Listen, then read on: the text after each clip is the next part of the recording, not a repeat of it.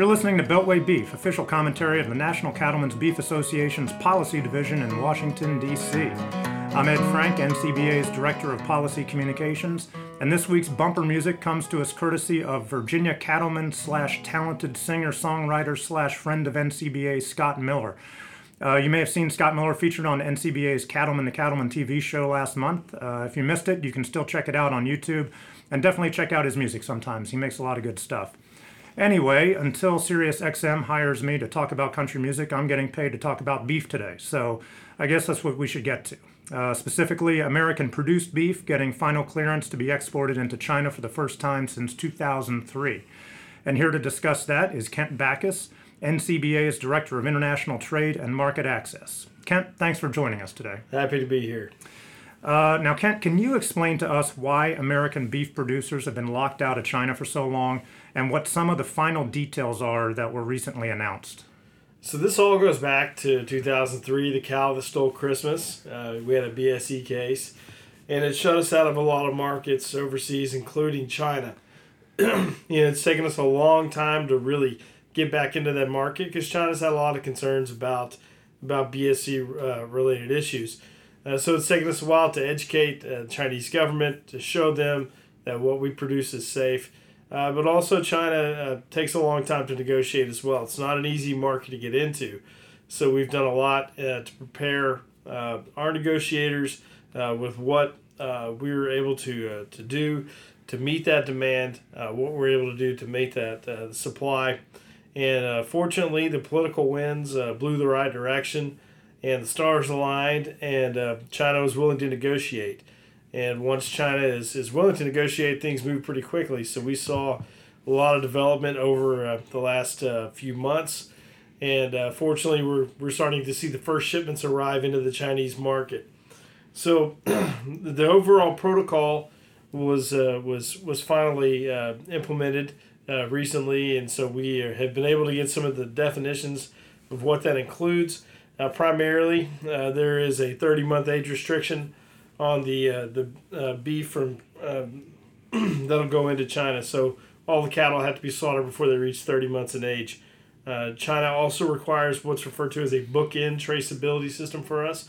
So any cattle that'll be destined for the Chinese market have to be tagged at their place of birth, and then that tag will be read at the point of slaughter. We also have some definitions in place that China has confirmed that they will remain open in the case that we ever have another BSE case, and that's important because we had one case so many years ago. We've been out of the market ever since. So now we have that assurance that China will remain open if we have another case. As far as plant registrations go, instead of China having to confirm each and every plant that will export to the Chinese market, those plants only have to be approved by USDA's Food Safety Inspection Service. That's a big advantage that we have over a lot of other countries who do not have that specific requirement. But looking at the scope of the products, we're going to be able to send chilled and frozen products. A lot of countries are only limited to frozen, so that higher end, higher value chilled market, something we can really capitalize on.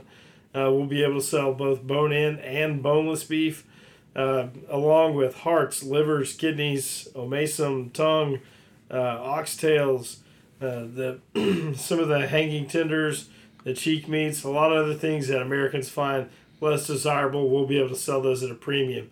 We do have some other restrictions on what we can sell.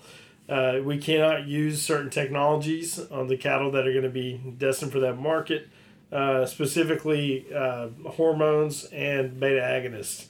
China has two laws that prevent the use of those technologies. So this is something that was really hard for us to have to come to terms with. But in order to have access to that market, everyone has had to comply with this. Every other country that's had access, gained access to China, has had to deal with this as well.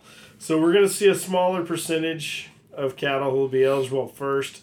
But one other thing that's different from our protocol than others is that China will test for these residues at the border instead of us having to certify that they've never been fed or never used these products. So, there's This is an important opportunity for us. We're finally back in this market.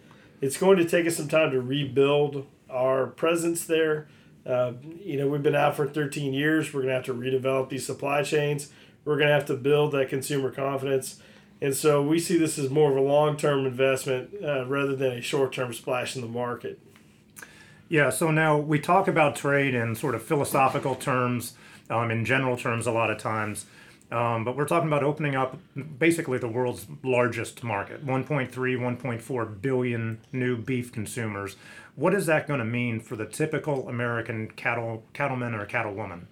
So I think the population size of China is something you can't ignore. Like you said, 1.4 billion people, it's a fifth of the world's population, a middle class bigger than the entire U.S. population.